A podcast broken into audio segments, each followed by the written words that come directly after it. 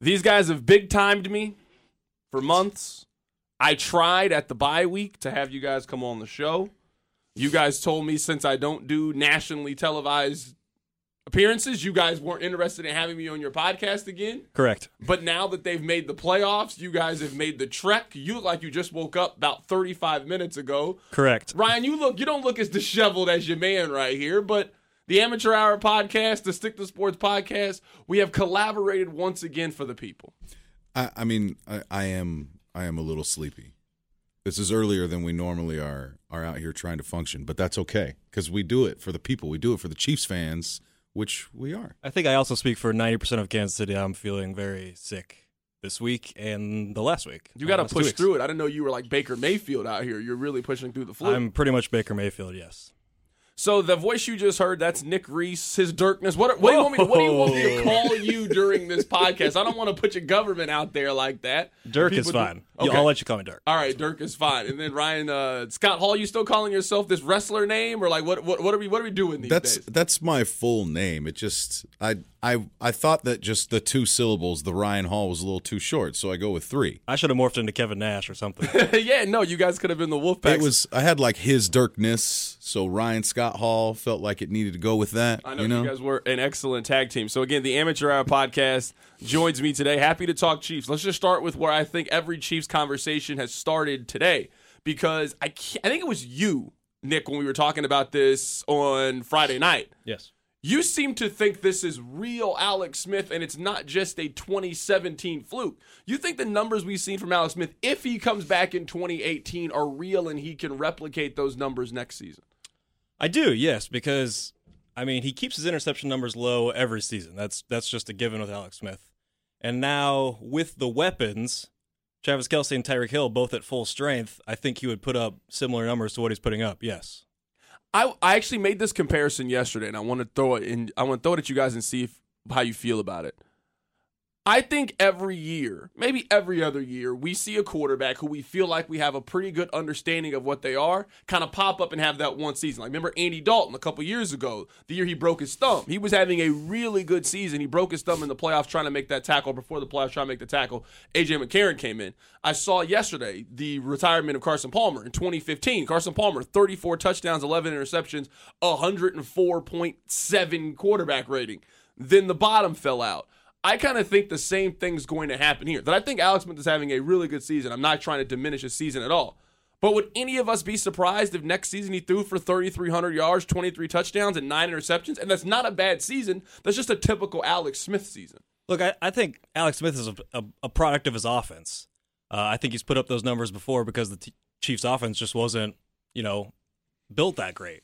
And now, I mean, you look at I mentioned Travis Kill, Travis Kelce, and, and Tyreek Hill. You also got Kareem Hunt running the ball, and you also got an offensive line that just somewhat solidified itself. So I mean, it's pretty much and Andy Reid calling the plays. So it's pretty much the perfect situation around Alex Smith, and that's why he's putting up the numbers he's saying. Look, I'm not saying he's one of the five best quarterbacks in the league. I'm just saying his stats look like it, and I think he would put up similar stats to it next year. Yes. Well, and a minor correction is that at least over the last what five six games is Matt Nagy's been calling plays, not Andy Reid. And if Nagy ends up leaving this offseason, we've already seen that he's in for two different jobs. Both the Bears and the Colts want to interview him. And we go back to Andy Reid calling plays with Alex Smith, and you're talking about year six of those two guys. I think that there is a pretty high probability that Alex can regress back to the mean of his career. Um, but I mean, frankly, as as much as I know people want to talk about this, I don't think it matters. Mahomes is playing quarterback next year, and that's the end of the story to me. I just I don't I don't see any scenario in which Alex is the starting quarterback for the Chiefs in 2018. I'm kind of with you unless they go to the Super Bowl because I think that changes things, and I think it'll be a little bit of a Ravens effect. Like, man, how do we walk away from Joe Flacco? Even though we might not necessarily 100% believe in Joe Flacco, he got to the Super Bowl, he won a Super Bowl, we have to pay him. I guess the last point on Alex Smith that we can't move on because I do agree with with Ryan that I think Mahomes is going to be the quarterback next year, and I assume you agree too that Mahomes is going to be the quarterback next year. Well, I think there's a lot on the line in these playoffs. I think it's, I think it's very possible that Alex Smith comes back. My point, my last point on Alex, and again, we can move on from it, is we see teams regress all the time. Like, we agree, out of these 12 playoff teams, what seven of them will be bad next year. Like we're going to see an infusion of new playoff teams. Can we say the same thing about players? Like we look at stats and we look at different things throughout the course of the season. Man, it's not like it's not like quarterbacks like Alex Smith are consistently at the top. Rodgers is going to be back next year. Like, I kind of think this was a down year quarterback wise that normally we see 10, 11, 12 guys over 4,000 yards. But this year, because of the injuries that happened, it was just a fewer number. I think the same regression we see from a team aspect, we're going to see from individual player aspect, and I would put Alex Smith in that category. Well, one of, one of my overarching points of the NFL is we're about to lose Tom Brady and Ben Roethlisberger, and we just lost Peyton Manning and that's three of the top 10 quarterbacks of all time.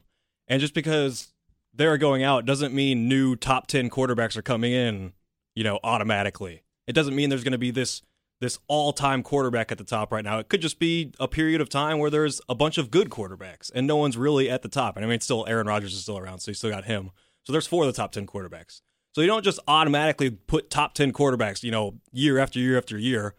It's we're in a particularly great cycle of quarterbacks that is about to cycle out of the league, and we're going to see a different NFL after that. I would think, and we're still we're still hanging on because Tom Brady's you know forty and, and never gets old, and so maybe he plays till fifty. And, and my I saw you tweet yesterday. He does look old right now. He does. I mean, six touchdowns, five interceptions, and with the last five games, I wonder how much of that is last week he or last season he only played twelve games. Bye week happened. Now this bye week kind of rejuvenates him and helps him get ready for that playoff push. Like he kind of did look like he was being pushed along to the end of the road. That if there's any player in the NFL that's going to really benefit from a bye week, I think it's Brady.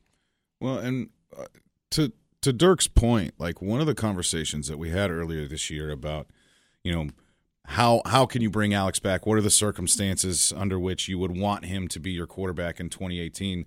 And I mean, we kind of wondered like, does it have anything to do with Alex? If Tom Brady actually retires, if Ben Roethlisberger actually retires, and suddenly the AFC is truly wide open, you probably want Alex to be your quarterback next year because I mean that for all intents and purposes, put you in the driver's seat. Like I would be more inclined to keep Alex and let him play out the final year of his deal if those two guys retired. If yeah. they're back next year, I would I'm actually feel that way like, if just Brady retired. Like let's say that the let's say the Patriots win. I'm picking the mm-hmm. Patriots to win the Super Bowl. I don't know who you guys are half. I'm sure we'll get to it yeah. throughout the course of the thing. I'm picking the Patriots to win the Super Bowl. Let's say they win the Super Bowl. Now Brady has six. That's six and eight appearances. You're 40 years old wife, at least last offseason, didn't seem too excited about the football thing at your age. Mm-hmm. I could see Brady stepping down at the end of the season and saying, Hey, I've had a fantastic run, but it's time for me to do something else in my life.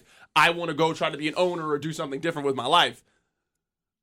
I roll the dice if I'm the Chiefs. Like I I would at least understand. Let me say I would understood. I would understand if they roll the dice with Alex Smith next season if Brady retired uh, at the end of the year. Well, okay, so I've kind of been put in the corner of defending Alex Smith here, but let me just say I'm not totally in favor of bringing him back. It's a prerequisite that he wins at least the divisional round playoff game, and it has to do with if I fully believe the Chiefs can win the Super Bowl in 2018, then who gives them a better chance to win the Super Bowl in 2018? Alex Smith or Patrick Mahomes? And if I watch these playoff games and I see this team and I see Alex Smith and I think Alex gives them the best shot next year, then I would support Alex to to to be the quarterback. And the, the only thing I would counter to your point about Tom Brady is that, you know, they just gave away Jimmy Garoppolo. And I mean, would they really not consult with Tom Brady before that and and you know, lock it down that he's going to be back more than I mean, this wouldn't be his last year. I mean, I would hope not from a Patriots standpoint that he's not just like, "No, I'll be back." And then we win, and then we get rid of Garoppolo, and then you retire. So now we're just you know without a quarterback. Is there any team though? Like if there's one team that would deserve to be in that predicament, it oh, would please, be the it, like please. it would be the Patriots. that like they've played this quarterback thing so perfectly for the last 17 years. I feel like I've been like that Brady screws them over. I've been tailgating for the Patriots demise for like the last five years. I think just we all like have. I just give it to me. I, I I need it. I'm ready for it. Give it to me. That was Nick Reese, his Dirkness. I don't know what other alias you're going from, aka Todd Haley, homeless guy. I don't know what like look you're Kevin going Nash, for. Diesel, and uh, Ryan Scott Hall joining us from the Amateur Hour podcast. Let's just start with this. Do we have the Chiefs advancing past the second round? Because I would imagine, I have not asked you guys specifically, I would imagine all three of us have them beating the Titans. Anybody disagree with that? Anybody not having them beating the Titans? No.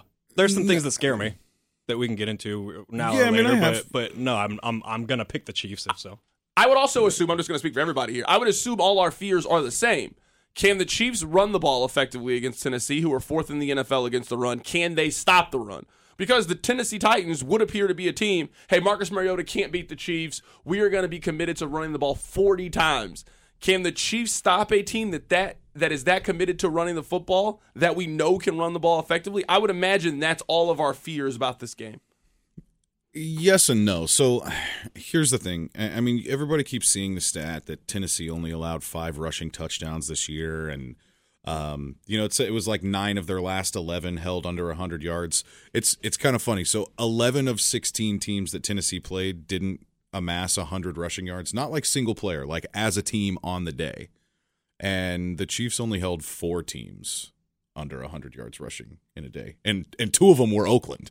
So, um, I mean, they are kind of polar opposites in that regard. But I mean, as as the conversation that uh, you had with Therese yesterday is like, this is this is a Reggie Ragland game. This is why you bring that guy in. Tennessee does not run to the edges; they run between the tackles. And frankly, if that gives the Chiefs a bunch of opportunities to be in their base defense and stop the run, we get gashed when we get put in nickel. And Tennessee does not have, you know, four receiving options to put out there to spread us out and then try to run. So I, am not too worried about Tennessee being able to run all over us. And as far as them stopping the run is concerned, I mean, so so they're they're great at at stopping teams running the ball, but they are last in the league at stopping running backs coming out of the backfield as receivers. Last in the league.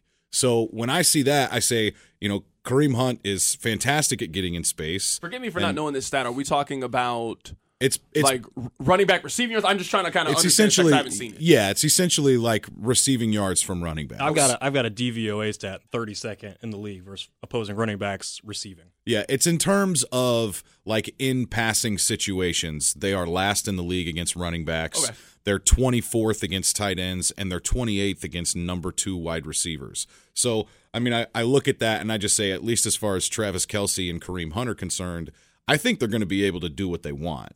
And when they played against top tier guys, and I don't know if people are ready to put Kareem Hunt in this category, whether he led the league in rushing or not, but against Le'Veon and Todd Gurley, they got worked, worked over by both of them. And I mean, when you look at the stats, Kareem Hunt is in that category. So I don't have any worry about the Chiefs' offense being able to score points.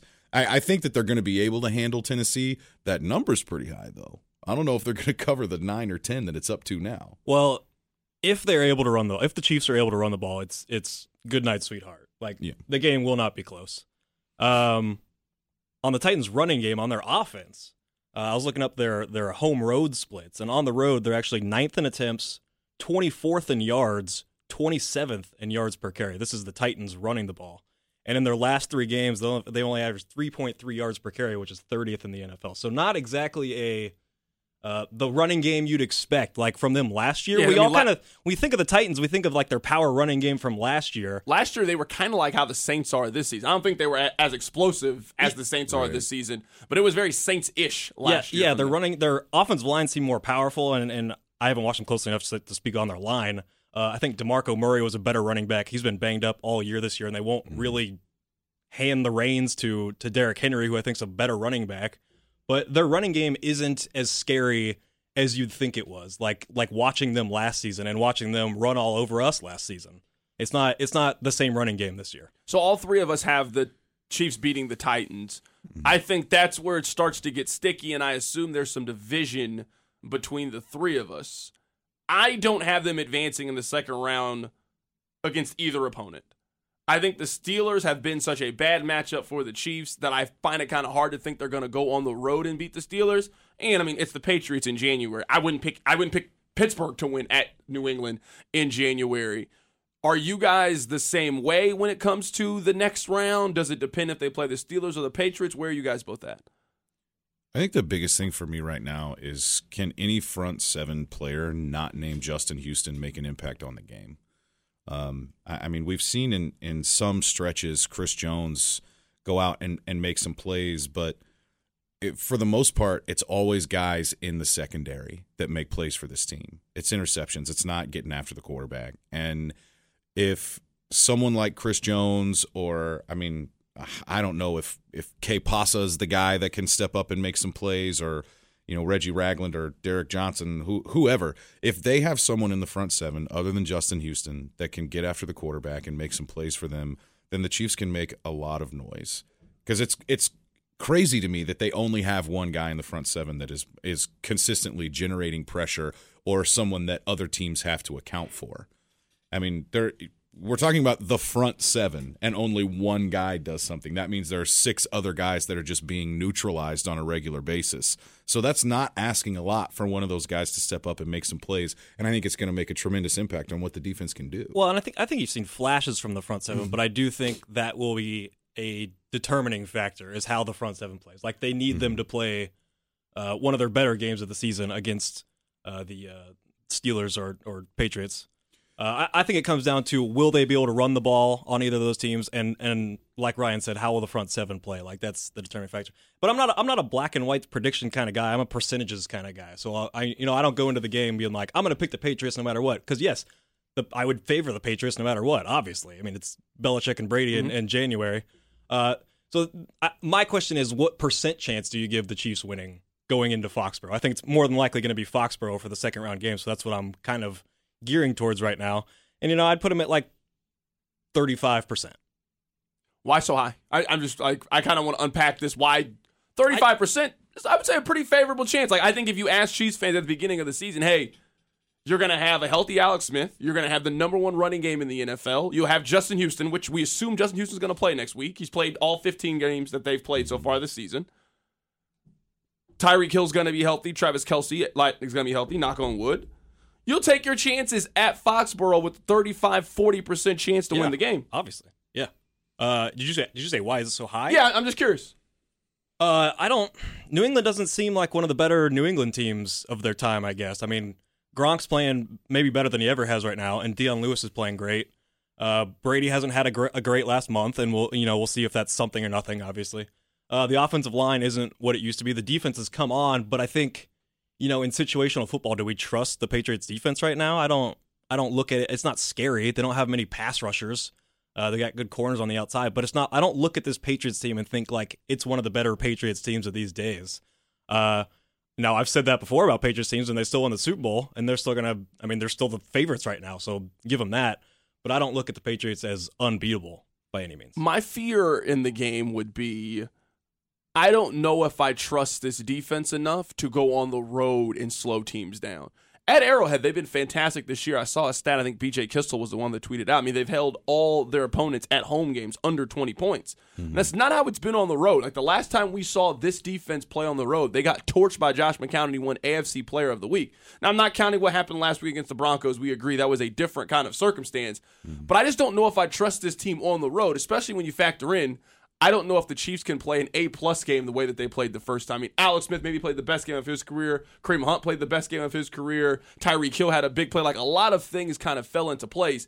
And you can argue in terms of like Brady regular season games, maybe one of the 10 worst we've seen since he's been a Patriot. I mean, he, he completed 44% of his passes. I just think it was a little bit of that. The stars had to align perfectly for that game to be the blowout that it was. So here's the thing like,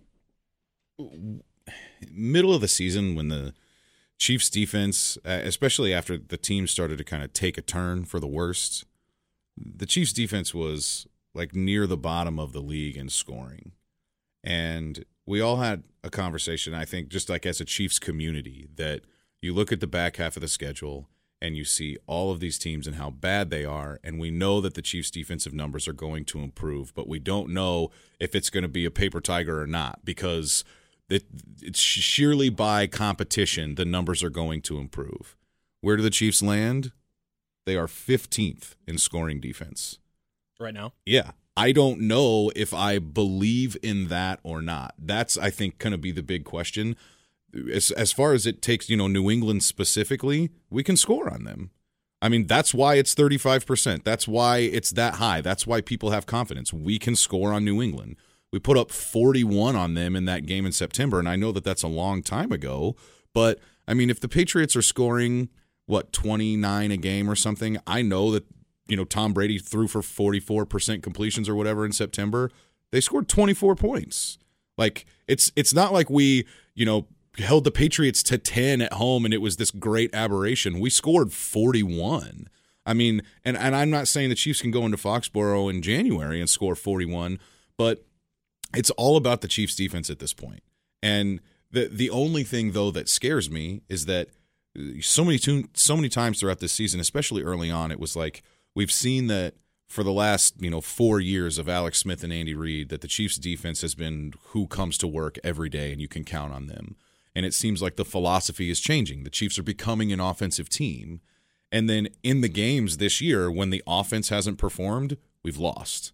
So if the Chiefs go out and they do what they have been able to do most of the season on offense, then I expect them to be able to take teams down to the wire at the very least. 35% I don't think is that high.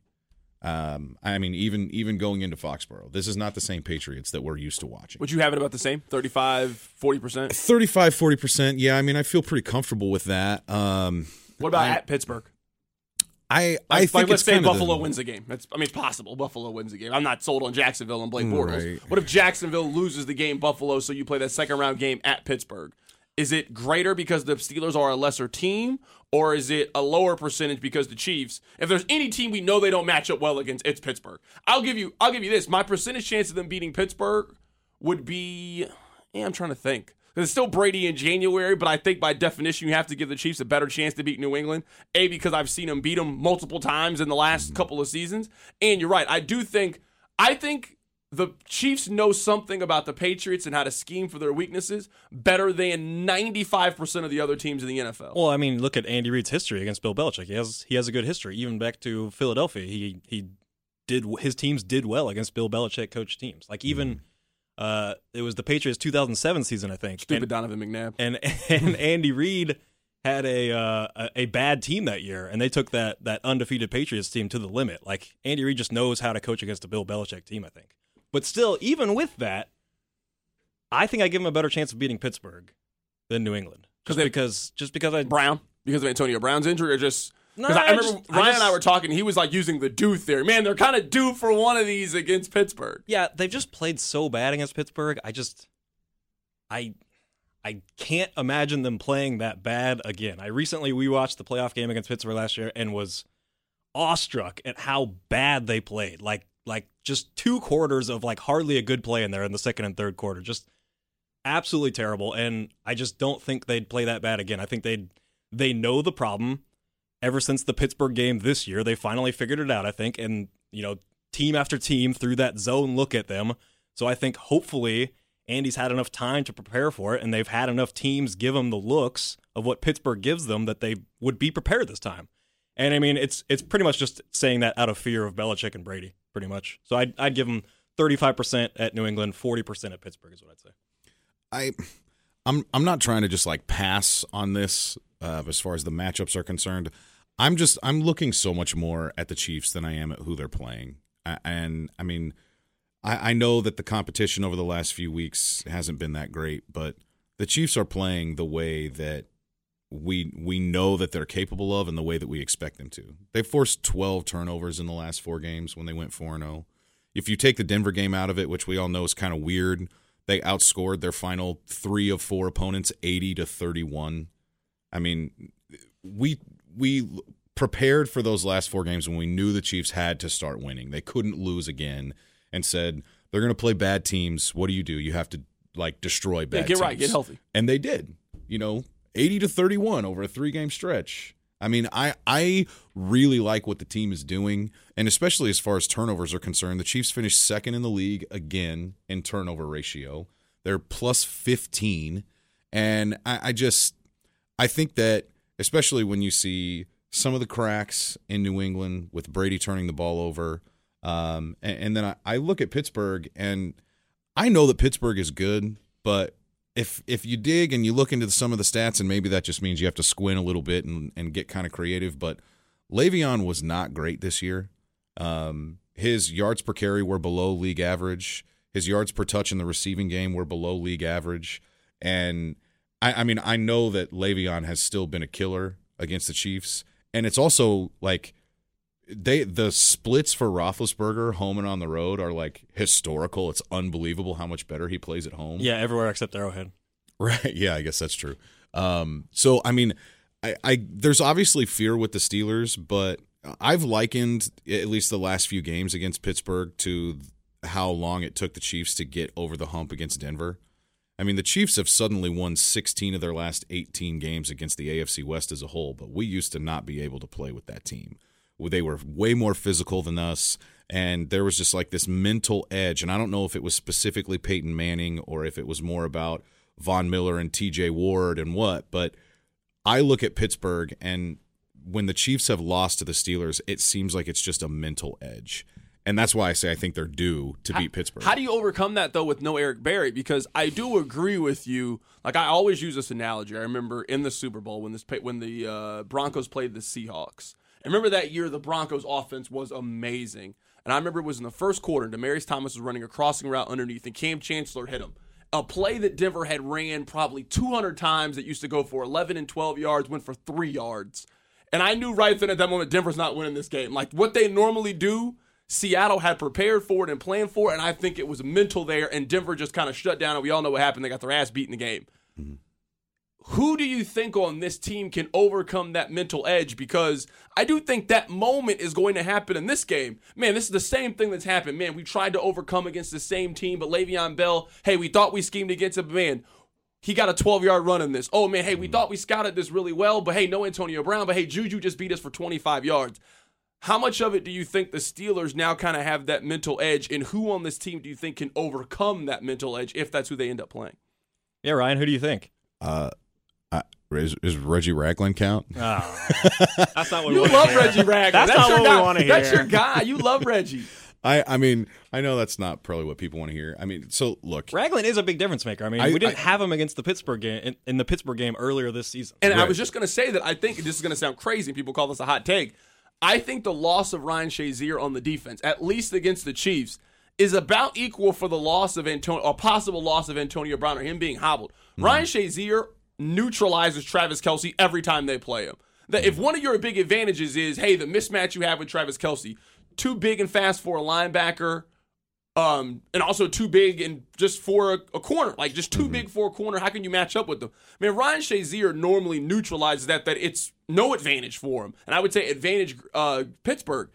If the Chiefs cannot or, or not go up against Ryan Shazier, and you can get good Travis Kelce in this, that greatly tips the balance in the Chiefs' favor. There's at least a theory out there, a working theory that to beat the Chiefs, you know, you play a zone defense, but to play that zone defense, you need a dominant inside linebacker. And someone's broken this down for me before, and I don't have uh, these names in front of me, but the teams that have been able to do this to the Chiefs before all have this very fast, athletic, dominant inside linebacker. It's like the the cover two middle linebacker yeah, that can like, play the basically play the defense, middle yeah, third, yeah, right? Of the, you know, the, Derrick the, Brooks essentially. Yes, yes Brian exactly. Urlacher. So you take that guy away from the Steelers, and yeah, they'll they'll be missing something against stopping the Chiefs. And and also, all these games against the Steelers, man, they've kicked our ass, obviously. But both these games have come down to the end. Uh, you know, somehow. Uh, you know, I don't know how because they've taken it to us in both of these games that I'm thinking of. I'm I'm not thinking of like the blowout in Pittsburgh. Yeah, no, that one. Yeah, I don't. But the last two games, you know, I feel like they've totally worked us, and both have been one score games, and we've had a chance at the end. And I don't know how. So I kind of look at it like if the Chiefs can just play better, like they should you know, at least be right there in the game and have a good chance to win it. I just kind of look at, I guess, what's happened with the Chiefs over the last like little bit. Like, it kind of feels like, as you were alluding to, that like Broncos hump that you eventually had to get over, but like the. I like I kind of feel like the Patriots don't have a mental edge over the Chiefs. Like the Chiefs feel pretty confident and know we can beat the Patriots. I assume to a man you ask him if you can beat the Steelers, you can beat him. But like I said, I do think that punch happens in the game, and they kind of do liken back to the past failed experiences against the Steelers. I I think the biggest thing for me, um, I, I, I have no idea if he's good or not, and I know I'm already talking about him the second time today, but when I think about Matt Nagy and just giving someone else a shot to call plays against Pittsburgh, I mean – if the common denominator in the two Pittsburgh games was they were able to dominate the clock and control possession, and we basically just looked terrible on offense. But since Nagy has taken over, the offense has really been on a roll. Then I'm I want to see that. I don't know if it's you know the the Steelers having Andy Reid's number or or what I don't know, but any any little change, any subtle change, I'm for that, and I'm more than happy to see you know what we what we might be able to get from a Matt Nagy you know called offense against Pittsburgh, just because it's something different. I guess to go back to what you said, I wrote it down because it kind of slipped my mind, but I remember is talk about how the games between the Chiefs and the Steelers have been so close. I always say like football is largely defined by like six to eight plays that happen throughout the course of the game. Like mm-hmm. who's going to make more of those eight plays? Like if it's if it's seven plays throughout the course of a game that are like truly defining plays, I mean the team that makes four of them is going to win the game a majority of the time. It does feel like the Chiefs have just lost in that area every single time. Like you get the holding penalty on the third down where you can get a chance to get the ball back. Antonio Brown gets a first down you are right that the margin between the Steelers and the Chiefs, it does feel like it's 52 48%. That the Steelers are just a little marginally better than the Chiefs. Yeah, and I mean, in rewatching that Steelers game, I mean, it comes down to these weird plays where we finally get pressure on Roethlisberger one time, but Tamba trips over his teammate, so he lands right at Roethlisberger's feet, and that's the play where he throws it, you know, 60 yards downfield to Antonio Brown with with Justin Houston on him. So Still it comes down to that play. that happened. It comes down to Jah Reid in the game is a six offensive lineman and just gets destroyed off the snap. And and Alex takes a sack on a third and short where you know you're driving and you'd hope to convert there. And it's just these individual plays where you have to be better. Yeah, and I and I totally agree with you. Those those you know I would I would call it like eight to ten plays. And I look at like third and mids, and then I look at like big plays. But like those third and mids, who's going to win those? Those third and third and four through third and six, who's going to be able to win those? That's situational football. I'm going to give you a cliche question here X factor for the playoffs. Because my opinion has drastically changed on Albert Wilson. I thought Albert Wilson was like a nice piece, okay, largely replaceable. But over the last like five to six weeks, I've just seen how wrong I am. And like, if you can get good Albert Wilson in these games, you give yourself a really good chance. Like, if you can get three, four catches, 40, 50 yards, like, if he's making a catch, it's normally a big catch in one of those swing plays you're talking about. It's a third and five, and he gets a seven yard catch to extend the drive and, and drive in which you get points on instead of punting. Like I kind of look at Albert Wilson as the catalyst a little bit, the X factor in all of this. Yeah, and don't let it be lost. I mean, the Chiefs offense was struggling there. It was Demarcus Robinson that had first filled in for Chris Conley, playing that receiver role every snap. Mm-hmm. And one of the games in there, probably Oakland or San Diego, probably Oakland game, I think uh, Albert Wilson took over that role and he started playing every single snap, and Demarcus Robinson started playing around half the snaps. So, um, there was a lot of weird things like like Andy kind of alluding to like receivers running the wrong routes on some of these interceptions and stuff. I remember that. And I think they weren't quite happy with Demarcus Robinson and went with Albert Wilson, who's you know more of a trusted guy at this point. He's been good. Uh, and you just look at the continuity of the Chiefs, and I mean, he helps add to that. And Demarcus Robinson was like a new guy, and he kind of threw everything off kilter. But the Chiefs have had a lot of the same pieces for a few years here under the same coaching staff. So there's been a lot of continuity, and I think Albert Wilson back in the lineup full time was really, you know, brought that together. Before the 2016 season, I went all in on Albert Wilson and was like pushing all my chips to the middle of the table. And I, I mean, he disappointed me pretty pretty greatly and I looked stupid for it. And then they brought him back on this this like restricted free agent deal, this 1-year deal that he's on right now and uh, we've seen that when Albert was hurt this year, it seemed like those were a lot of the games where the team was struggling to adjust. And as soon as he comes back, they start scoring points again. There's some Albert Wilson truthers out there. Let, let me tell you. I think you two are the Albert Wilson truthers. Oh, no, no, I mean, oh, no. no. no. Ryan might be. I don't know about you, Dirk. Ryan might there. be. There's people out there who Albert Wilson is the difference maker. I feel like the people were saying about Chris Conley too, and I'm like, all right, come on now, mm. guys. They thought that they were because see what because like really quick, and what what tripped me out about it is, man, if you go ask 90% of NFL teams, would you have the injury problems that the, like would you trade your injury problems for the Chiefs injury problems? I think a lot of teams take that trade. Now you don't have Eric Berry, but hell, you look around the NFL, every team's missing their star, it feels like right now. Mm-hmm. Man, if your if your injury concerns are Chris Conley, Albert Wilson, and D Ford, I would say you've gotten really fortunate in terms of like injury wheel of fortune. Whoa, whoa, whoa. Hold on.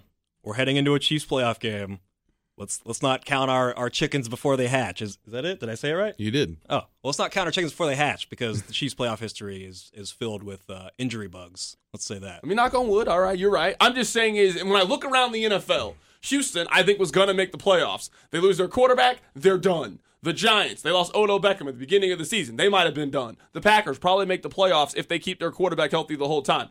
Every team's going to be ravaged with injuries at some point. Like it's football, it's a game of attrition. Hmm. I would just say, like, in terms of the hierarchy of injuries that really cripple your season, the Chiefs have been somewhat fortunate with the injuries they've had. Eric Berry's a big injury. I'll give you that. Spencer Ware at the beginning of the season, but you turn that into giving Kareem Hunt enough touches for him to be the leading rusher in the NFL. Aside from that, it's been a lot of secondary pieces that have been injured. They haven't really missed too many key guys. Like Alex Smith played every game this season. Kareem Hunt played every game this season. Tyreek Hill played every game. Travis Kelce played every game. Marcus Peters kind of played every game so far this season. Justin Houston stayed healthy the entire year. Ron Parker stayed like you. A majority of Ron your Parker? key guys. Ron Parker was playing all year. He uh, for a little bit. for the main part, out of their ten key guys on the team, they kept eight of them healthy the entire season. You kind of count your injury blessings, in my opinion. Yeah, I mean, honestly, some of it though, I I know people don't like to give John Dorsey credit for anything now that he's gone, but Mr. John. a, a lot of it is just the depth that they were able to create and the way that they were able to absorb some of those injuries. Even the Berry injury, I think that everybody, when you were trying to put a silver lining on it, was well, at least we have Ron Parker and Sorensen and a guy in Eric Murray that like we felt only wasn't seeing the field because they had three other guys in front of him.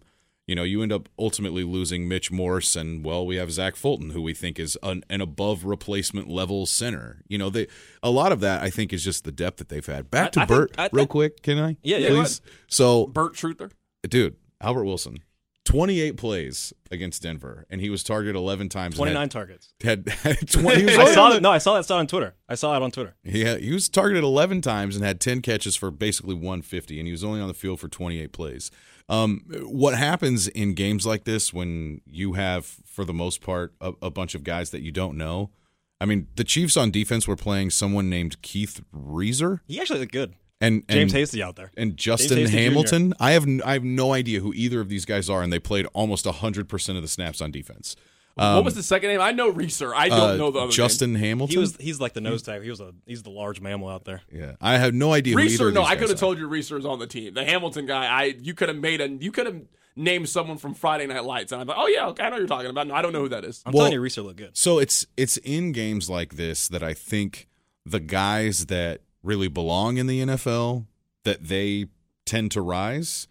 And so when I see Albert Wilson, who maybe against number ones isn't going to go out and have 11 targets for 10 catches and 150 yards, but against you know the number twos and threes, and he wasn't even playing against twos and threes. I guess Denver's defense, for the most part, was playing a lot of their starters. Yeah, I think some of them sat a little bit, but for the I most mean, it's it's a it's a great sign. It's a positive sign, but I think it was also just Mahomes is like I I know this guy. Well, yeah, that's that's he picked a good guy to be uh to have a rapport with with, with Patrick Mahomes. Like They all of a sudden, re- like all of a sudden, Albert Wilson's now a, a commodity that people want to bring back, and Yeah. nobody remembers the uh, seventy yard touchdown he dropped the week before. Like nobody remembers it. That that that is gone. I kind That of is think he's. gone. I kind of think he's Seth Roberts though.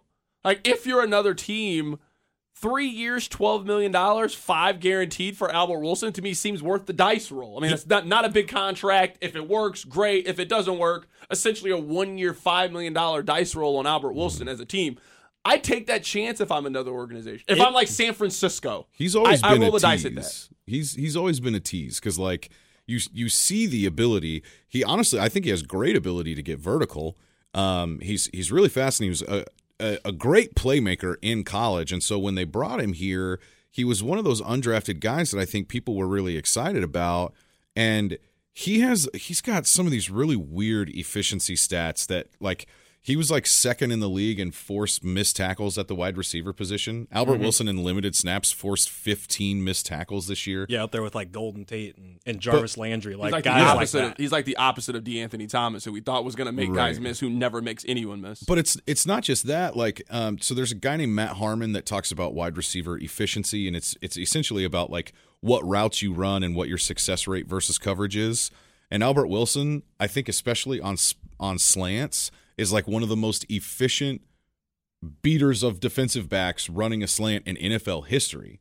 Like, and it's it's really it's. I know that that's kind of like Nerd. it's it's nerd stuff, but like Super nerdy. there there are some things Aaron where is sleeping over there. But that's the that's the kind of stuff though that it takes. I think when you're talking about trying to exploit matchups and figuring out like what guys do best.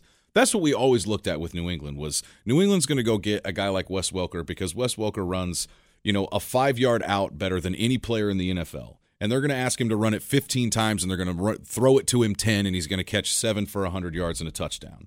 And so if if Albert Wilson is really great at running a slant, then you're going to have him run a slant ten a Wes times Welker a type. game. I'm, That's what I, that's what I always said about Albert Wilson. that's exactly where I'm going with. well, let's just let's He's just black, say, so he can't be like Wes Welker. Oh It's damn, not is he? Oh yeah, you're right. Um, uh, Albert Wilson earned himself millions of dollars in that Week 17 game against Denver. In the grand scheme of things, he raised his next contract by multiple millions of dollars just with that one game. No, you're right. I mean, yeah, I mean, because I mean, I was never making the Seth Roberts comparison. I'm like, man, man this guy's Seth Yeah, Roberts, three years, yeah. twelve million dollars. I think he's a, he's a great choice for an X Factor though. Yeah, I like absolutely. I got like five minutes left before I got to get out of here. I want to ask you guys two final things, and then we'll get predictions, and we'll get out of here. Is there any way Matt Nagy's on the team next year? Because I think the answer is no. Like, if I am a team that has a young quarterback, there's no way that I'm passing on Matt Nagy. Like, if I'm the Bears and I have Mitch Trubisky, and I've seen what Matt Nagy can do for quarterbacks and for offenses, I'm hiring him. Like maybe I'm giving NFL teams too credit because then you hire 66 year old general manager for the Giants and then you'll hire Jim Schwartz to be your coach. That that clearly is not going to work out. Like I always I want NFL teams to be a little bit more creative in their hires. I hire Matt Nagy if I have a young quarterback because I would want him to raise my quarterback up. Well, wh- how are you so convinced that he's he's like the the quarterback guru? Like you- you're giving him the credit for for Alex's year this year, I guess. I think the play calling and being around it, I agree with you. It's hard to know, but I mean, Doug Pederson, like, I don't know how involved he was. He got a job with the Eagles and it ended up working out. Like, I think with this, we'll never know, like, kind of like what happens with drafts. If you like the guy, he was the one that made the pick. If you didn't like the guy, he wasn't the one that made the pick. Like, Ty Haley, like, never made any decisions when he was here. But then, like, it, it's weird in that sense. I would say I'd kind of look at Doug Pederson. I think kind of the same situation. What he did with Carson Wentz and kind of developed that offense. I would roll the dice on Andy Reid's track record and the coaching tree that he has that Matt Nagy could be the next Doug Pederson. I would take a chance. And that would excite me more as a fan base than an uninspired, hey, let's hire a retread. Like, let's hire a retread coach who hasn't worked out his failed job that now went to be a coordinator and hope he can work again. Like, take a chance on a guy like Nagy. That's what I would do if I had a young quarterback. Yeah, I would. I would. I mean, I would definitely be looking for the next QB guru. I just don't know if Matt Nagy is the guy because you look at it, and you don't know how much is Nagy and how much is Andy. And sure, he's come in and, and provided a spark in play calling, but that doesn't mean he's like a, a, QB No, guru right. or anything. But I totally agree with you that looking at Andy Reid's coaching tree, like there's a lot of success to be had there. So if if you're just picking the next piece off of that tree, then yes, that's that's a a, a good strategy, I would say. Like I said, it, it's just it's just hard to know because, like I said, with drafts, if we like a guy, he gets credit for the drafts. If we don't like a guy, oh, he had nothing to do with that draft pick. Like he just had nothing to do with it. Like it doesn't make any sense. That I would say with quarterbacks, Nagy's certainly been around, Reid enough to kind of soak up the process, and he's had enough one to one help with Alex Smith that I would bet on him taking chunks of that and incorporating that in my franchise. I mean, I've I've seen a few people say that like if I'm a team, I would love to get Matt Nagy and Alex Smith as a package, at least like for you know a couple years to to escort you into the future.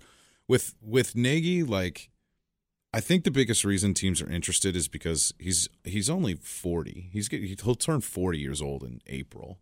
And I mean, after you see what McVay has done, like people are just kind of looking for that. I think that's what teams are interested in right now. Um, How old is Kyle Shanahan? I can't think off the top of my head. I feel like he may be 40s. Yeah, I kind of feel like he's under forty three. I can't see him much being being much older than that. Uh, yeah, he's 38. Okay, Um, just turned 38. And Pederson's almost 50. So, I mean, he's a little bit older, but I don't know. I guess I like I don't know if Matt Nagy's good. I really don't. But I don't I don't think anybody really knew if Sean McVay was good either. I mean, he was an offensive coordinator for Washington for a few years and like I mean, I think even one of those years was when they couldn't decide if they were going to play, you know, Cousins or Griffin, maybe. And maybe I don't, I don't know if that's I may be off on that, but either way, like, eh, has Washington's offense been fantastic? Not really. I mean, I don't think so. I So, give him a lot mean, of credit for Cousins though. Like, I mean, you did take a mid round draft pick and you turned him into a perennial four thousand yard passer and a guy that can throw and, and a guy that can throw thirty touchdowns. Like, you get Right. some credit for that. I think it's just such a different job from being a coordinator to being a head coach. Like it's just pretty much impossible to predict. Like, And a lot of like it, look at all these failed head coaches that you'd love to have as a coordinator, just because you know yeah. they've been a head coach before. They know what that's like. Here, go back to teaching just this. I was already talking about like wanting to have Marvin Lewis come coach the defense, but I would never want him to be my head coach. um, I mean, the thing, the th- I think one of the biggest reasons for success with McVay is that he immediately identified like I need a veteran that I can lean on to basically take care of the defense, and he got Wade Phillips. And so, I mean, if Matt Nagy can, you know, get Marvin Lewis or you know someone like that to coach Not the Marvin. defense, um, I mean that that'd be nice, but. I don't know. If the Chiefs lose him, I think there's probably just another guy that steps up. People are making it sound like if the Chiefs lose Nagy, like it's over. We're in so much trouble. Um, and Bring in another ex Andy Reid backup quarterback. I don't bring in, bring in. Kevin Kolb to be the next I- offensive coordinator. I think honestly the biggest thing, like the the only like real worry that I would have in losing losing Nagy is that we suddenly just go right back to Andy Reid calling the plays. But at least with Mahomes, it's something different, and so it's not Andy Reid and Alex Smith, and teams can just like lean on that and maybe start to tee off in ways that they have, you know, at times this season with the zone defenses and stuff. I got two minutes left. Anybody got final predictions or things they want to get on tape before the playoffs start? Uh, I just want to say the Chiefs are in an interesting situation where if they lose this game on Saturday night to the Titans, people are going to be pissed. I think it's the worst loss in 20 years. The if- worst. Uh, I, I, I mean, in, in terms of like context of what is like the Giants' loss is a technically worse loss. The Giants are a worse team. Yeah. If they lose a home playoff game as nine point favorites at home against Tennessee, whose quarterback threw more interceptions than touchdowns this season, I mean, I don't want to know what's going to happen on Monday. If it's that bad. Pe- happens. people are going to be mad. I mean, Okay. Alex Smith might move Sunday night if that happens because So he's, then- he's getting blamed for it. of course. I mean, the conversation is going to be: Is Andy Reid over the hill? Like, it's going to be bad if they lose. I th- well, I think the solution is easy because you're just like, well, Mahomes starts next mm-hmm. year, so I things agree. are different. So I, I don't think the solution is, is very tough if that happens. That's kind of the silver lining. So, anyways, you have that. Now, fast forward one week. If the Chiefs win that second round game in New England, it's their biggest win since the Super Bowl season because they've won that round before, but you know, beating the defending Super Bowl At New champions England, yeah, in New England changed, or absolutely. beating the Pittsburgh Steelers who beat you last year, and it's Mhm. this storied team. I think that's a little bit bigger than the uh, 92 or 93, whatever season that was, they won the divisional game. I agree. So you're looking at the biggest win in 48 years, one week after, if we lose this game, you called it the worst loss in 20 years. So that's that's what we're looking at over the next eight days. Um, a, a couple things for me. So, first, the Chiefs are 31st in the NFL against opponents' number one wide receivers, and there is a quick fix for that, and we know what it is. And people have talked about it all year long. We've been hoping to see Sutton pull something out in order to throw teams off balance, and even if it's only like, hey, it's third down and six, I'm gonna put Marcus Peters on Antonio Brown and let him travel right now just to throw a wrinkle in there. The Chiefs have some things they can do to throw teams off balance, and I want to see them do it. Um, Not against Tennessee, I'm guessing. yeah, not not specifically against Tennessee. Um, I'm I'm not really that worried about the Titans, but the last time that the Chiefs won a home playoff game was 1994 against Pittsburgh. Steelers. That was the year that they went to the AFC Championship game. So I'm I'm kind of hoping that exercising this home playoff demon means that they can get back to the AFC Championship game, but I don't know if you know that. And if- that if divisional round win same was against the uh, Houston Oilers, who Yeah, are that now was the Tennessee Titans. at Houston when they beat Warren. Full Moon. circle. So, um, I mean, I am expecting the team to go to the AFC Championship game just because I think that that's, I think they're ready for it. I think that they've gone through enough battles and that they're they're ready for that. Um, but I mean, I don't, I don't know if I'm going to be like picking them next week. You guys got anything it. to plug as we get out of here? I really wish I had more time to talk. I just, if I'm No, late that's for all this good. meeting, I might get fired. Can I? Is can I'm okay I with ask? that. Can They I might ask, I'm fire okay with me. you getting. They can I might ask fire one me. question? Like, are, any any nerves at all with a rookie kicker? Like any Oh, yeah. nerves? oh yeah, always. I haven't even thought about it. To be Given honest. given the Chiefs, That's what I'm saying. Like I haven't I haven't thought about it that much, but then suddenly I was like, man, we're he's been so good all year. Like, should I be nervous? He's a rookie. Yeah, I mean, the Chiefs playoffs knows no bounds. I mean, Morten Andersen missed like a 30 yard field goal in a playoff game, and he's a Hall of Famer. So I think it does not matter how good your kicker is. There is still a Chiefs playoff kicker thing out there. No, I think what calms your nerves is, I mean, the first game of his NFL career, it's Monday Night Football, and he kicks a game-winning kick. Yeah. Or he kicked, you know, he played really well. Like I think that kind of changes. Like obviously, it's the Mm-hmm. playoffs, it's different. Like it hasn't like he hasn't kicked in big-time environments already in big-time spots where I felt like I would have a good reason to believe there was some rookie nerves attached to him. Yeah. Yeah. Totally agree. Totally agree. You guys have nothing to plug? No nothing? No website? No t-shirts? You guys ain't selling nothing now? Everybody's selling some. Everybody's digital these days. Man, it's playoff season. I'm focused on one thing and one thing only. Getting some wins. Getting some Eating, wins. eating this W. Got it, Jameis. I will definitely end on that. That was his Dirkness. That was Ryan Hall. Hope you guys enjoyed it. We out of here.